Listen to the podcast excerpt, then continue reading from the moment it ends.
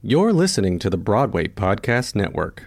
Hello, it is Ryan, and I was on a flight the other day playing one of my favorite social spin slot games on chumbacasino.com. I looked over the person sitting next to me, and you know what they were doing? They were also playing Chumba Casino. Coincidence? I think not. Everybody's loving having fun with it. Chumba Casino is home to hundreds of casino style games that you can play for free anytime, anywhere, even at 30,000 feet. So sign up now at chumbacasino.com to claim your free welcome bonus. That's chumbacasino.com and live the Chumba life. No purchase necessary. Group. Void prohibited by law. See terms and conditions. 18 plus. Hello, it is Ryan, and I was on a flight the other day playing one of my favorite social spin slot games on chumbacasino.com. I looked over the person sitting next to me, and you know what they were doing? They were also playing Chumba Casino. Coincidence? I think not. Everybody's loving having fun with it. Chumba Casino is home to hundreds of casino style games that you can play for free anytime, anywhere, even at 30,000 feet. So sign up now at chumbacasino.com to claim your free welcome bonus. That's chumbacasino.com and live the Chumba life. No purchase necessary. Group. Void prohibited by law. See terms and conditions. 18 plus. Testing one, two. Please, for the love of God. Testing one, two, three. Testing one, two, three. Welcome to Theater Geeks Anonymous. At this time, we ask that you turn off all cell phones, unless, of course, you're using them to listen to this podcast, in which case, please keep it on. And please refrain from any flash photography, as it is dangerous to the performers of this podcast. And now, sit back, relax, and enjoy the show. Don't you see? It's so simple. Step one, we Google the biggest flops on Broadway. Step two, we find the crazy stories behind them. Step three, we see how they lose millions of dollars. Millions? Broadway isn't cheap. A lot of fancy people want to be producers. Step four, find out why the show won't go on. Step five, end this episode and head to Times Square. Times Square? That'll Oh, ye of little faith. Do I have my water? I do. I'm surrounded by pups. Got my phone, just in case your your episode is boring. Thanks. It's never gonna be boring. I know it's not. it's never boring here. Welcome. Welcome, theater geeks. Hello, geeks. You've stumbled upon Theater Geeks Anonymous, where we chat about Broadway flops, scandals, and new works. Who fails, who sues, we tell their story. I'm out of practice. How many weeks has it been since It's we been a while. So the way that we have been doing this is that we will meet whenever we get a chance. Yeah. Which is few and far between anymore because I picked up a second job. So sorry. uh, and we'll just get like two or three recordings out of the way so that we're ready for the next go. But like now we've depleted all of our episodes. we have- But we also only have a couple. A couple, like six more before the end of the year or before Right. the end of this season. Right, so like four full episodes and then like maybe two intermission. So Right. Mm-hmm. Right. Something like that. So, anywho, that's why it's been so long since Yeah. I've said the opening credits. we, Not that we ever said them correctly anyway. I feel like that's also maybe another issue. the, But the ending welcome. we always had discombobulated, so you will notice now that it's recorded. yes, it is. It's pre recorded. It is, so we don't have to Special do it. too. It is. There's we've got like a blooper thing too, I think, for s- one of them. Well, because it was like we were having distortion issues, and that's when you said, "Please, for the love of God," and I was like, "Please keep that in because that's every single It was episode." testing, testing for the love of God. yes. I don't think I've put that in yet, so maybe I'll do it for this episode so everyone that one. look at it. It's a good one. You know, the best things happen when we're just incredibly tired And and frustrated. frustrated and desperate. Some of the best moments come out of desperation. Oh, yeah. I feel a little bit better when I listen to other podcasts and like they have that like audio gets all screwed up on theirs. I'm like, great, we're all in the same boat. We're good. We're good. It's fine. And I think, I mean, honestly, I think we've only had to really throw out one recording that was just too distorted to use. Yeah. So that is actually, let me just knock on some wood. Where's there? Is there wood somewhere? I made, I, I think it's like veneered wood or MDF, veneered MDF, but it was wood at one time. Anywho, so tell us about the show we're gonna do. Oh, guys. Okay, so Um, this will be the maybe the first. Well, we're this is our these are our Christmas episodes. Mm, Merry Christmas. So, uh, so this episode is going to be about the red shoes. I cannot wait because I know the movie. I've watched the movie, but it's been a long, long time because Mm-hmm. Yeah. I watched it as a kid. And there's obviously a ballet right. that actually just played. Where did was it It was playing? New York City Center. Okay. Yeah. Uh, and it just closed earlier in November. Mm-hmm. Um, and I so badly wanted to see it, and I just didn't get the opportunity. me- you know, me time and money, man. Time and money. Yeah. I mean, really, it's a time because with New York City Center, when they do those bits, they're um like very short. Yeah. So it's just like a couple of weeks. hmm and especially with ballets, too. They, I don't think they run ballets for lengthy periods of time anyway. No, this was uh, Matthew Bourne did the a ballet production, so this is this was his production of the Shoes. Nice. Um, and it got some some really good reviews. So Yeah, very good reviews. Yeah. The, I mean, just the commercials alone looked gorgeous. really stunning. Yeah, they looked gorgeous.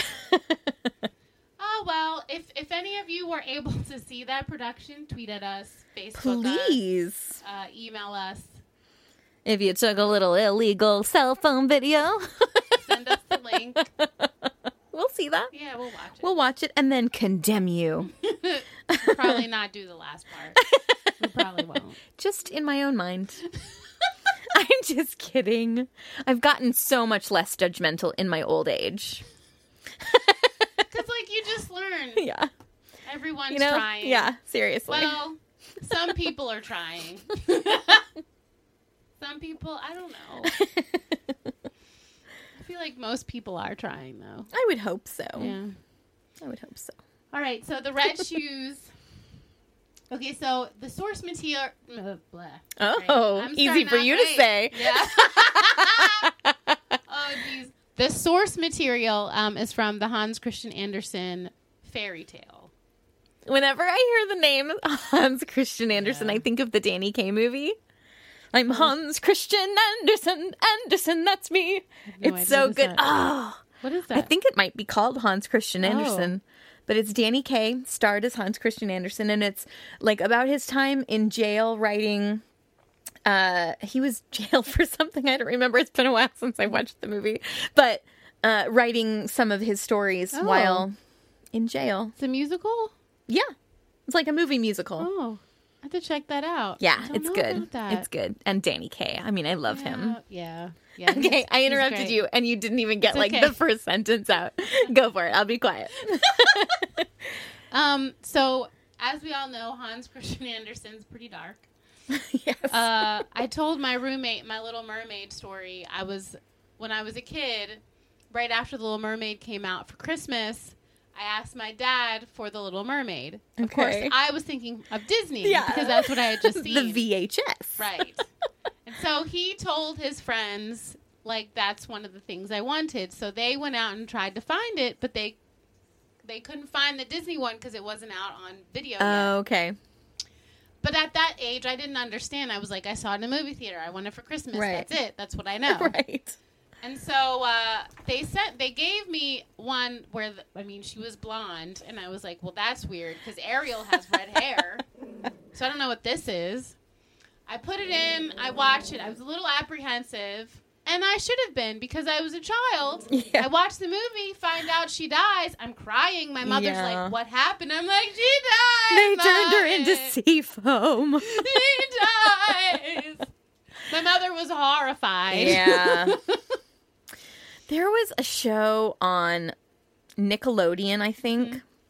And it was, I think Dee Dee Khan was the host. Mm-hmm. And it was all about fairy tales, but like they told the actual version of fairy tales, not the Disneyfied versions. Mm-hmm. Okay. So I, as a kid growing up, had that. I I knew that there was the darker version and then the lighter version, and then obviously, like growing up and watching, you know, or uh, listening to Into the Woods, you know, Right. you get a slightly dark, the darker version in Into the Woods than you do the Disneyfied version as well. So, but I like kind of like the darker versions. what does that say about me? I don't know. I, I will say, okay, as I was doing research for this, I was annoyed by the number of like renditions of this that completely change the ending of the actual fairy tale. Yeah. Like not even in the movie is the ending correct. oh. Yeah. Everybody changes the ending. Yeah, Everyone. I guess they do. Well, because the the real ending is that she's turned into a tree, right? Like a giant tree. Oh, see now? That's the version I thought. She was going to murder the man, and if she killed that man who she loved and gave up her life as a mermaid for. Oh, you're talking about the Little Mermaid. I'm talking about the red Oh. shoes.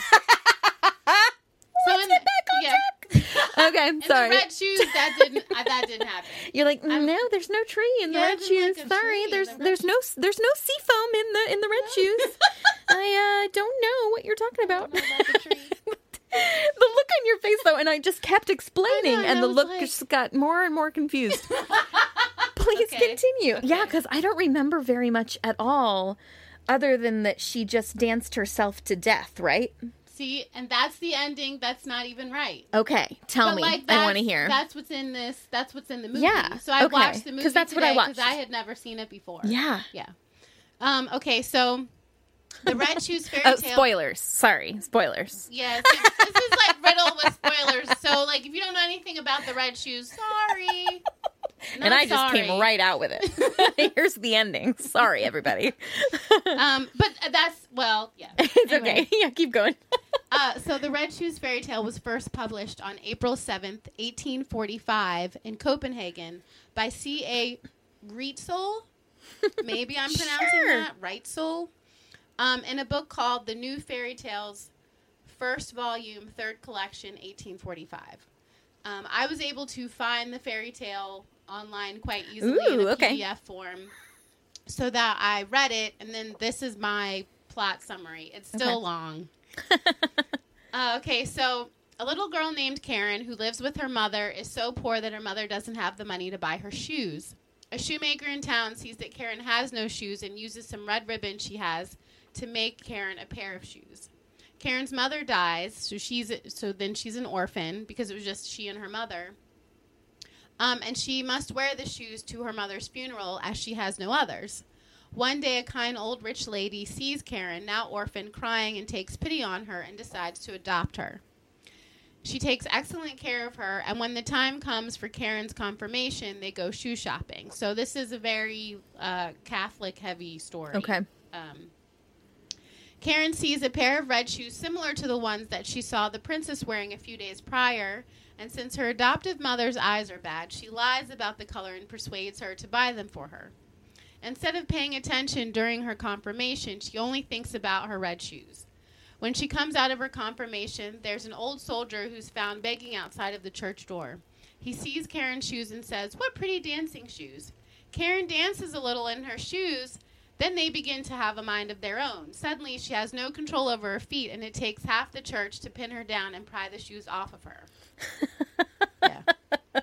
How old is she? Do we know how old she is? Um, they Would didn't give an be, like, age, but like confirmation 12, age that is like 12, like 13, twelve. So that's where I'm guessing that. Okay. Um, it was funny in one of the cartoons, the girl looked like she was seven, and I was Okay. like, that doesn't look like confirmation age.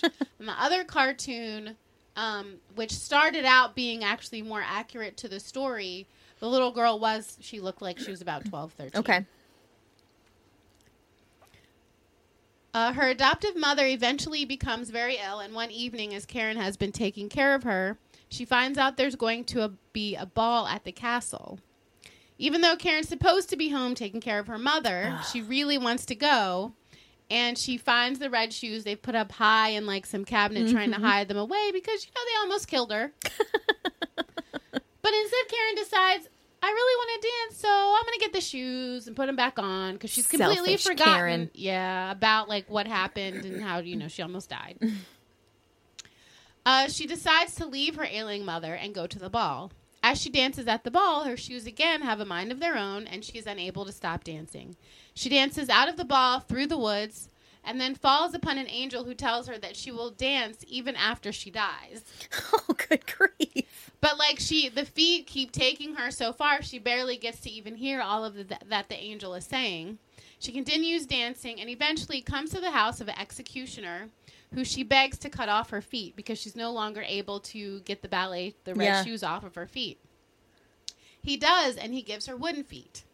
Upon learning that her mother died while she was at the ball, Karen again has no place to go and begs mercy from the church. They take her in, and she repents for her vanity. She does so with such sincerity that the angel returns to forgive her and blesses her. It's a little bit more that happens there where she, like, So it's a happy ending. yeah, it's like she doesn't actually die. Like, She learned her lesson, apologized, and now she's okay. And then the angel comes back. The angel does have mercy on her. Yeah. She like it's something like she wanted to go to uh, the church service, but like she wasn't able to. And so like somehow the angel like brings church to her, or whatever, Okay. and, like community to her. So it does. It has sort of like a nice ending. Yeah. The the cartoons like they always skip the the cutting off feet. So like, Yeah. the one where No, the, really? yeah. Oh, I'm like just don't do it. Right. Why you have to do? Just don't do it. The one where the girl looked like she was seven, they said uh, it wasn't an executioner. It's some nice jolly woodsman, which is not what it is. it's not what it is. Um, and so uh, he like takes her in. She's sitting in the bed, and they said, and it says like her feet swelled so much that the and then the shoes just like fell off her feet, and everything was fine. And I Oh, was like, I do remember that yeah, one. Yeah. But that one never made sense to me because if her feet are swollen, there is no way that shoe's coming off. Yeah. No, it's really silly. um, and then the other one is like she begs to the one where the girl looked 12 and it started out being really accurate. Then like of course goes to the crapper at the end. um, she instead like she prays and asks for forgiveness and that she wants to go with her dead mother. The second one. Like we've forgotten about the first one, but whatever. But like anyway, and then she flies up in the air, and then they're there, and the there's like a priest there that she knew, which like nobody thought he was dead, so I don't know why. and so like he goes up and, and they're all up in the sky, and then all of a sudden like she's back on Earth, and she's at the house, and her mother's not dead, and I was like, this is dumb. So dumb. Just so don't tell dumb. the story, Right. The don't only- call it the red No, shoes. just don't. Make your own story. Yeah, just don't do it. don't say Hans Christian Andersen's The Red Shoes. That's Right. not what this is. This No. is like this is your thing. The only accurate like quote unquote cartoon I saw was a comic strip. Okay. Um, and they told the story accurately. Wow. The feet are cut off, wooden feet, the whole deal. Anyway, Now she can clog. That's Terrible. Ooh, that's but pretty awesome. That got dark. it makes Extra me dark. I'm like, oh, she can clog now. She That's can great. Now. oh, jeez. But she would get a little slippery on the cobblestones. A little bit. Yeah, because of the wood.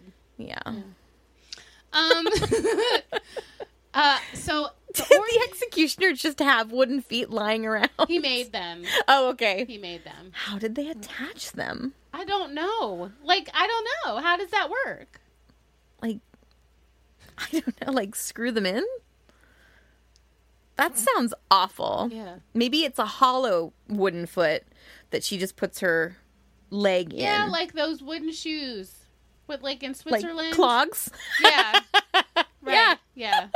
So it'd be like that. Maybe. Yeah, maybe. Yeah, maybe that's what that. I'm hoping is. it's like that. Yeah, me too. Because I don't know. I don't know either. So the origin of the red shoes, according to Wikipedia, um, Andersen explained that um, the story was spawned on by an incident he witnessed as a small child. So Hans Christian Andersen's father was a shoemaker. Um, by his report, his father, Hans Andersen, was sent a piece of red silk by a rich lady customer to make a pair of dancing slippers for her daughter. Using red leather along with the silk, he worked very carefully on the shoes, only to have the rich lady tell him they were trash. She said he had done nothing but spoil her silk. In that case, he said, I may as well spoil my leather too, and he cut up the shoes in front of her. Wow. Yep. so, that's the thing that Hans Christian Andersen witnessed as a kid. Yes. Mhm. Wow. That, okay. that gave him this idea to write this Yeah. story. hmm Yep. All right, so um, the Red Shoes. So the musical The Red Shoes is based on the film, and I just watched the film. It's on Amazon. If you want to rent it for three ninety nine for three days, it's actually gorgeous. oh. It is beautiful. Um, and it's a favorite of Martin Scorsese, and that's how the movie got restored because he Yeah. and a few other filmmakers raised money so that because it was like disintegrating. Mm-hmm. Um, so they worked on the restoration. and it's- Awesome. It's, really beautiful. Nice. The Red Shoes film is a 1948 British drama written, directed, and produced by the team of Michael Powell and Emeric Pe- Pressburger. Remember those names? Pal and Pressburger. Powell. Powell and Pressburger. known collectively as the Archers. The film is about a ballerina who joins an established ballet company and becomes a lead dancer in a new ballet called The Red Shoes. The ballet in the movie is based on the fairy tale The Red Shoes. Although, like I said before, it's not really. uh, the film stars Moira Shearer, Anton Walbrook, and Marius Goring, and features Robert Helpmann, Don't worry about it. Leonide Massine, and Sure. Ludmilla I Ludmila. have no idea what that last name is. T C H E R I N A. I'm not trying. Let me see it. It's a Russian name. Tcherina. Okay. What she. Ludmila Tcherina. I hope we have some Russian viewers. We I or listeners, listeners. I hope so too. Ludmila. I want to speak with a Russian accent like this. There was there was one scene where so Megan was my roommate was watching it with me and I said out loud I was like I I have no idea what he just said. His accent was so thick I was like I don't know what he just said. um uh renowned uh these people were renowned dancers from the ballet world as well as Esmond Knight and Albert Bassermann. Uh, it has original music by Brian Easdale and cinematography by Jack Cardiff, which again, the cinematography is gorgeous. nice. Uh, and is well regarded for its creative use of Technicolor. At the 21st. I love Technicolor. Yeah, yeah. I feel like it's so much better than natural. Yeah. I love it. Because it's like a hyper. Yeah, Like, like, you feel like you're in a surreal, like. so pretty. Yeah. I love color. You know that about Yeah, me. You've yeah. seen my closet. And but like orange couch we sit on every day, every week. Yeah. I love it. But yeah, Technicolor, like I loved any movie that was in Technicolor, I would want to watch. Like I'd be just drawn to it. I love it. It's beautiful. Hello, it is Ryan, and I was on a flight the other day playing one of my favorite social spin slot games on chumbacasino.com. I looked over the person sitting next to me, and you know what they were doing? They were also playing Chumba Casino. Coincidence? I think not. Everybody's loving having fun with it. Chumba Casino is home to hundreds of casino style games that you can play for free anytime, anywhere, even at 30,000 feet. So sign up now at chumbacasino.com to claim your free welcome bonus. That's chumbacasino.com and live the Chumba life. No purchase necessary. Group. Void prohibited by law. See terms and conditions. 18 plus. Um, at the 21st Academy Awards, the Red Shoes won awards for Best Original Score and Best Art Direction, as well as nominations for Best Picture, Best Original Screenplay, and Best Film Editing.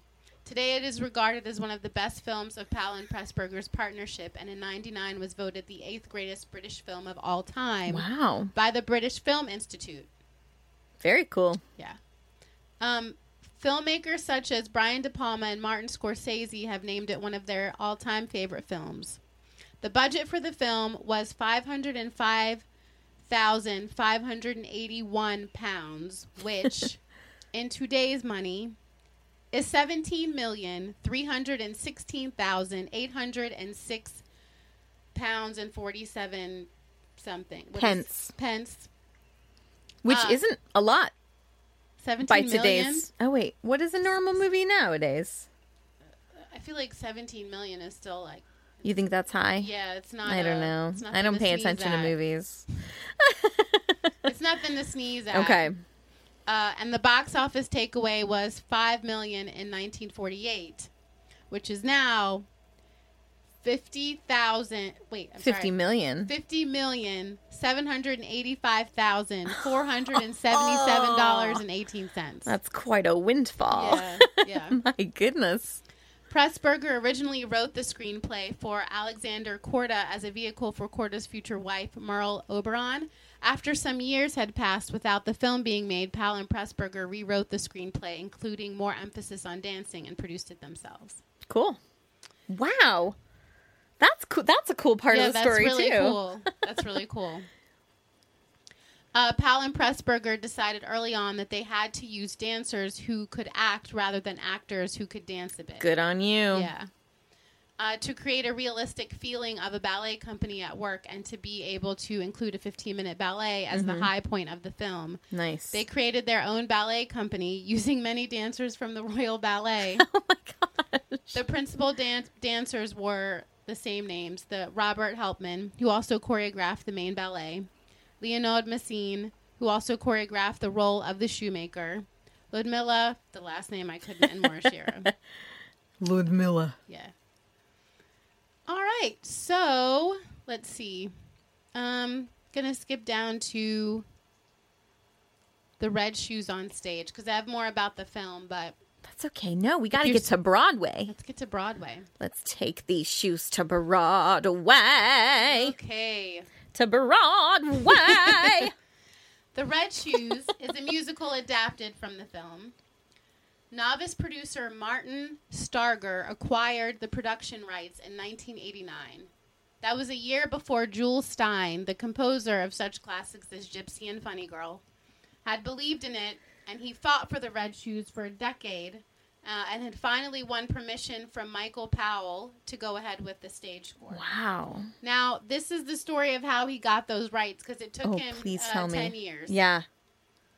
He sought the rights to the story from Michael Powell and Emeric Pressburger, the team that shared the producing, writing, directing credits on the film, but found them unwilling to approve the project, even for a composer of his stature.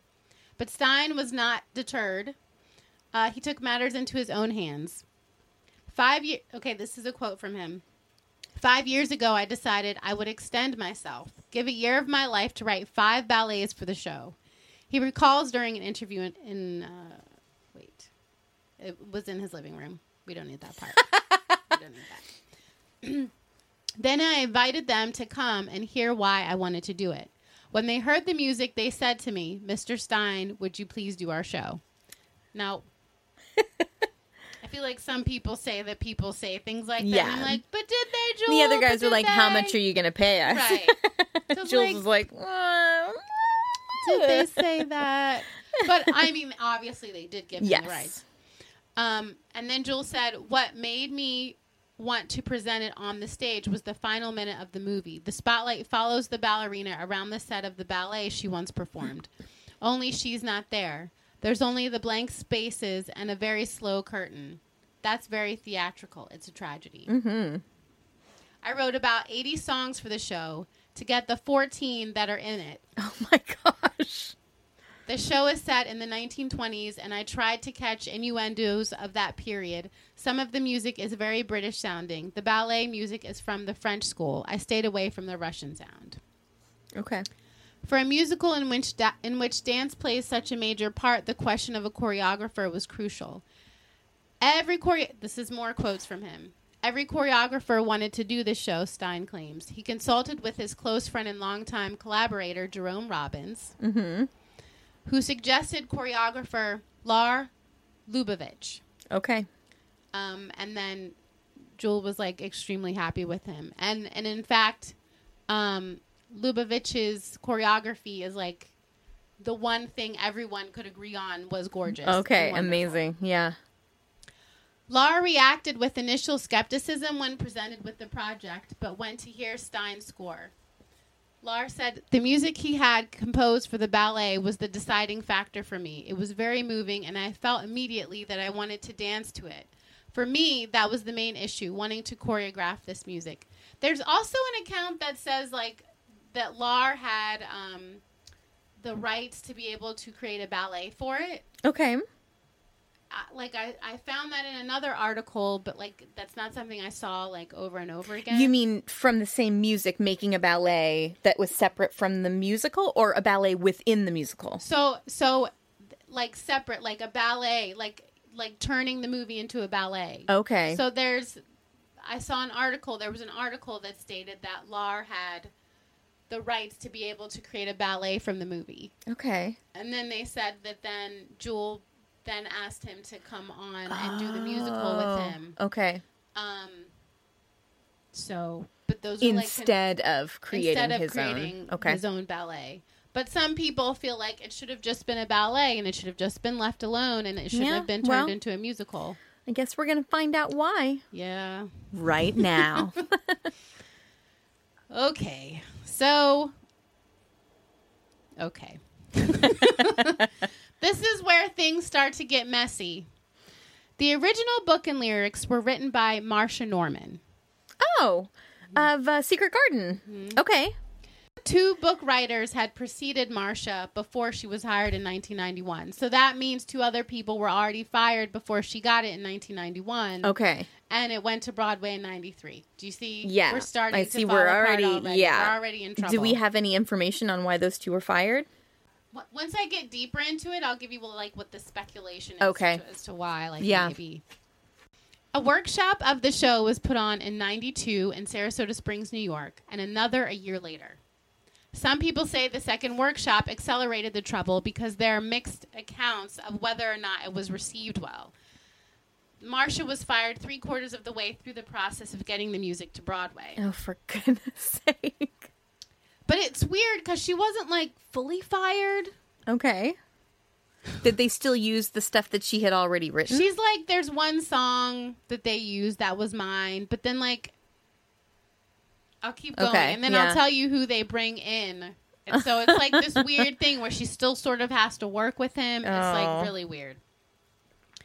Uh, yeah, so she claimed only one of her original songs made it to the 1993 version, which was revised by Bob Merrill oh. okay, who was living in LA at the time, and because of health problems, he hated to travel. So, to accommodate his inability to leave LA, he would dictate copy over the phone or he would like fax in his notes. That is a nightmare. oh, yeah. It's no good. Susan Schulman, you'll know that name because it's your favorite musical. she was meant to direct, but was later replaced by Stanley Donen. Oh, I know that name too. Yeah. So Susan Schulman directed The Secret Garden, um, and I just listened to her behind the curtain. I really like her a lot. Um, and Stanley Donen was a film director of musicals. He did Singing in the Rain and Seven Brides for Seven Brothers. Okay. All right, so the cast ended up being Margaret Illmann as Victoria Page, and Margaret was a ballerina. She, she was a professional ballerina. Steve Barton as the Svengali-like Boris Lermontov, but he he replaced Roger Rees. Roger Rees was in it during previews. Oh. Yeah. Wait, I know that name. Too. I know. I know The Steve Visit? Barton and So, well, Steve Barton was his understudy, and this was like his only Broadway credit. okay. But Roger Rees was in The Visit. He's been on television. He just passed away this Yeah. year. Yeah. Oh yes, Yeah. I really like him. Yeah. Yeah. It makes Okay. me sad that he he wasn't able to to be in Was the show. Was Steve Barton in Phantom of the Opera? Yes. That's how I know the name. Okay. Okay. Yep, he was. He was. Um, Hugh Panaro uh, also was in Phantom of the Opera, but later on. as Julian Craster, Victoria's lover. George uh, De La Pena as Grisha Lujobov. I hope I'm getting that right. Um, and Leslie Browne as Irina Boronskaya. Okay. The Broadway production opened at the Gershwin Theater on December 16th, 1993. Okay, so prior to the Broadway opening, the producer, Martin Starger, fired the original director, like I said, the male lead, uh, and two featured performers. Okay, so this these changes uh, is what pushed. So it was originally supposed to be December 2nd that the show opened, but then Okay. it got pushed to December 2nd or 16th Okay. because of firing Susan and not using wanting to use most of what Marsha did and firing Roger and changing the two featured um, actors. To be honest, though, I mean, just a two week difference. If for after firing all of those people and all of that That's stuff, not even going to help. yeah, It's no, not. That's not enough time You're gonna to need like next season. Yeah. Yeah.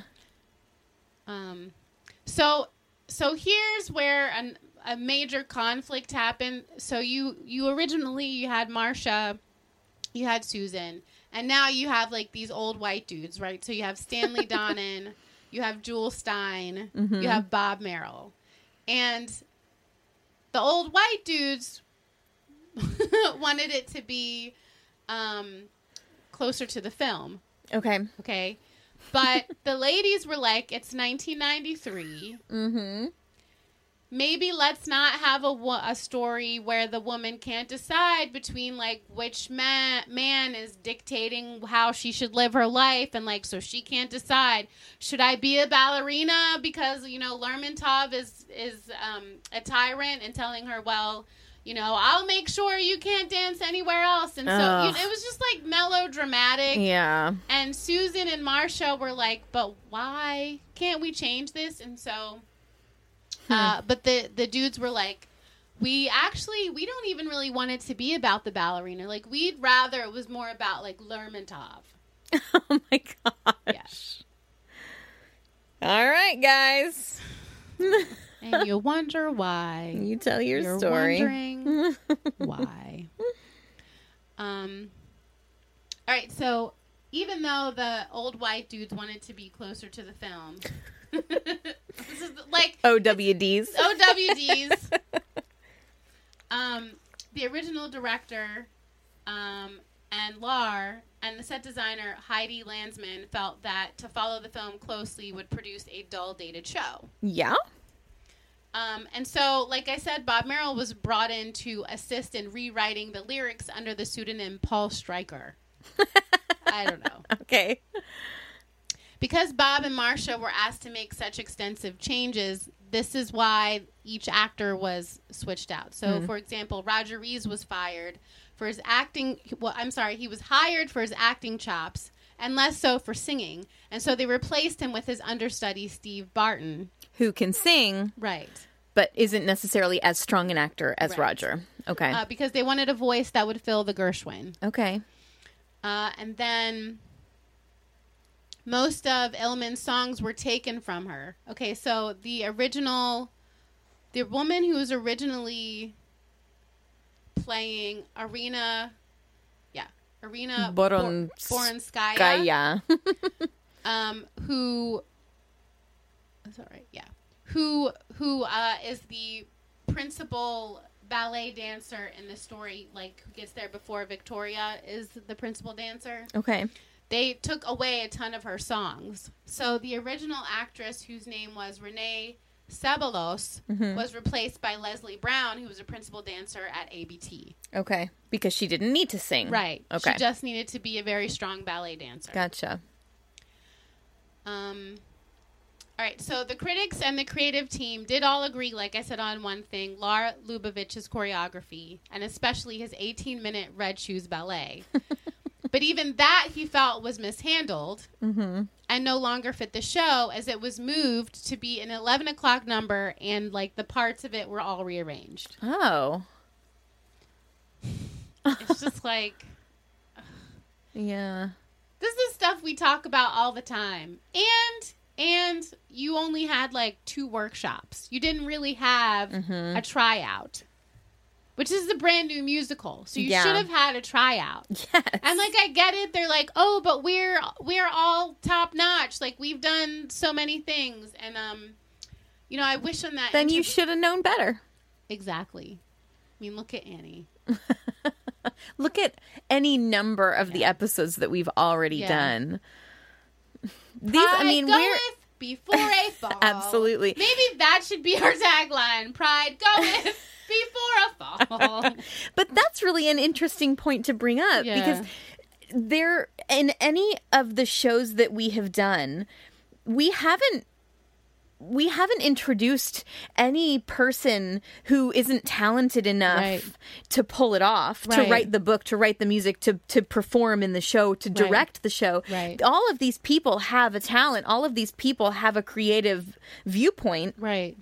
what they failed to do were A, B, C, you know, not having enough tryouts, Right. not listening to the critics, um, you know, not having it at the time of year that would be Right. more successful. Right. And that's another thing. This was like, you know, late December into January. Ah, it's the kiss of death, It man. is.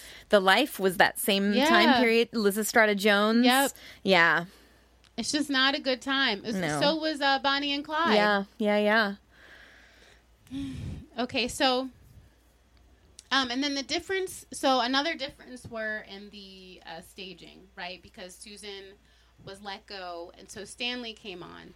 So Stanley had the staging play more to the audience, where Schulman's production allowed for a varied viewing experience for audiences mm-hmm. because she had worked from sketches of European opera houses from the time period, and these sta- and these sketches provided a look at the stage and the backstage. Oh, cool. So that's how she came up with her staging of, Yeah. of the production. And was so this before or after Secret Garden? When did Secret Garden come out? this was this was after Secret Okay. Garden. So like Because what Marsha- she did with Secret Garden was gorgeous. yeah So I can only imagine her her ideas Right. behind this staging must have just been really spectacular. Well, and in one of the articles, you know, the cast was like, so they they did the workshops. Mm-hmm.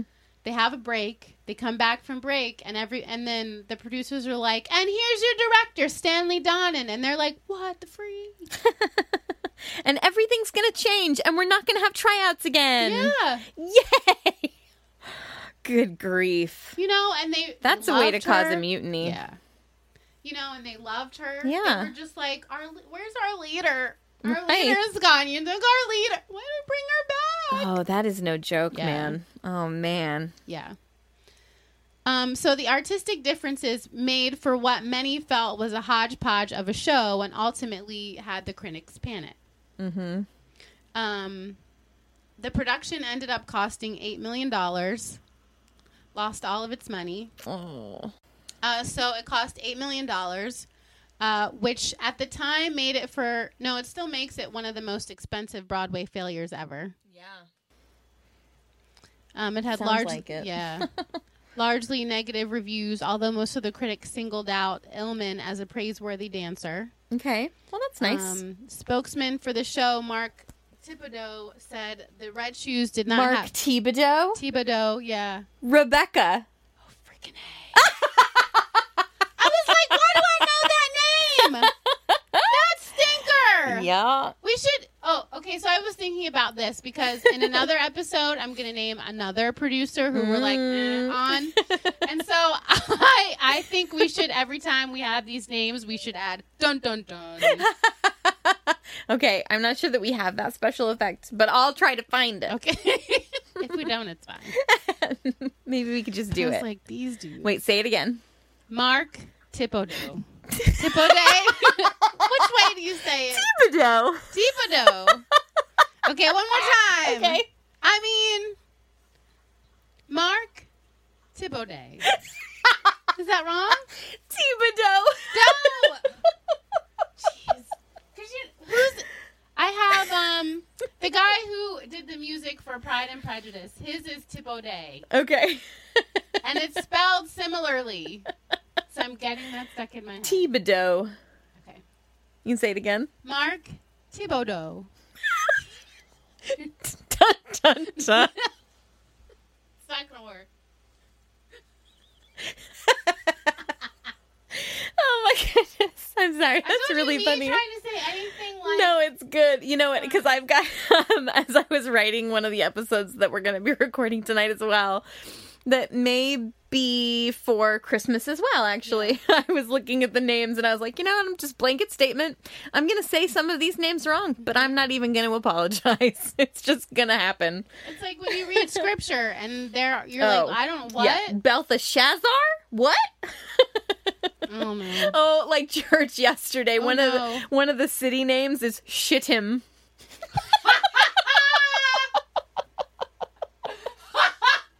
say that in a in a room Oh, full of church people and don't get a couple of Snickers. I would be surprised. Oh jeez. oh goodness. All right, so that's I mean that's the red shoes, you guys. There you Uh, go. Dancing oh, to a theater near We, you. I, Just kidding. I said Mark's name like a fulfillion times, Oh but never actually got to the quote. Yes, we didn't finish. Go ahead. Oh, so what? I'm sorry. What? T- let's start at the beginning of that paragraph because like we missed Uh, everything. Right. Okay. So the Broadway production in '93 was a failure, losing nearly eight million, which makes it among the most expensive Broadway failures ever. Uh, it got largely negative reviews, although most of the critics singled out Illmann as a praiseworthy dancer. Okay. Spokesman for the show, Mark Thibodeau. I want to say day so badly. Thibodeau. Thibodeau. Is that right? Just Thibodeau. Thibodeau. Said the Red Shoes did not have a substantial enough advance sale to continue performances. Gotta and be with quiet. these reviews, there isn't enough to go on, he said. He added that any show on Broadway needs a lot of ammunition to get through the traditionally fallow month of January, and obviously we don't have it. The Red Shoes was the second musical to close prematurely at the time of its closing. Paper Moon, a $4 million show that was expected to open this that same month, closed after a tryout at a playhouse in New Jersey. Mm-hmm. I I guessing re- the Paper Mill. I think I recall hearing that. Yeah, probably so. Um, and then this was the same season that Jelly's Last Jam came out, and Oh, they yeah. were hoping like the music would, you know, of both would be sort of similar, and what have Mm-hmm. you. Um, but the saddest part is. They, they called this show Jule's Last Jam because he died two years later. Oh, that's funny, but also really show. sad. It's really sad. Let's ign- like we'll just you know what, Funny Girl Gypsy, that'll be Jule's Last Jam, and Sure. it's gonna be a good one. It's Let's really think of the. I mean, like honestly, who remembers the Red Shoes being a Broadway musical? No. People just remember the ballet, Yeah. or the movie. That's right. That's right. Um. All right. So that that's it? it? All right, We're done. bye. Bye.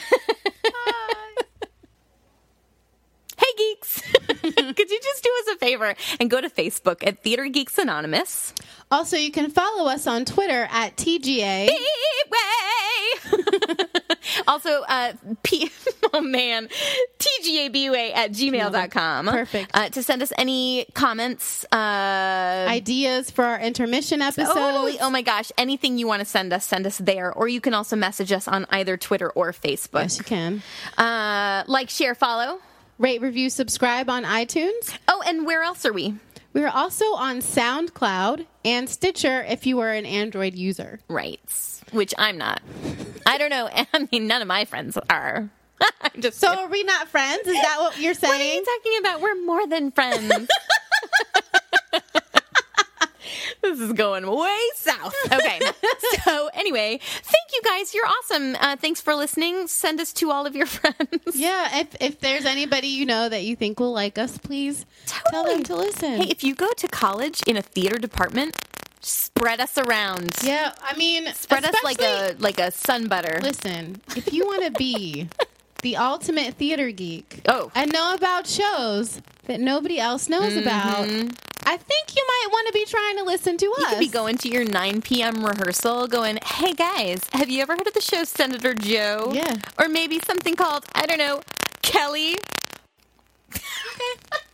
well, that's it. Thank you so Thanks, much guys. for listening. Bye. Hey, it's Leslie Odom Jr. here on the Broadway Podcast Network to tell you about the Rise Theater Directory, a program of Maestro Music. Rise is a national online resource designed to connect and empower backstage and administrative and creative theater professionals from underrepresented backgrounds. If you work or aspire to work in the theater community, this can help you find your next project. And if you hire theater professionals, search the Rise Theater Directory to find your next team. Create your profile now and get more information by visiting risetheater.org. That's theater with an R E R I S E T H E A T R E dot org because only together we rise. Step into the world of power, loyalty, and luck. I'm gonna make him an offer he can't refuse. With family, cannolis, and spins mean everything. now, you wanna get mixed up in the family business. Introducing The Godfather at ChumbaCasino.com. Test your luck in the shadowy world of The Godfather slot. Someday, I will call upon you to do a service for me. Play The Godfather now at ChumbaCasino.com. Welcome to the family. No purchase necessary. VGW Group. Void where prohibited by law. 18 plus. Terms and conditions apply.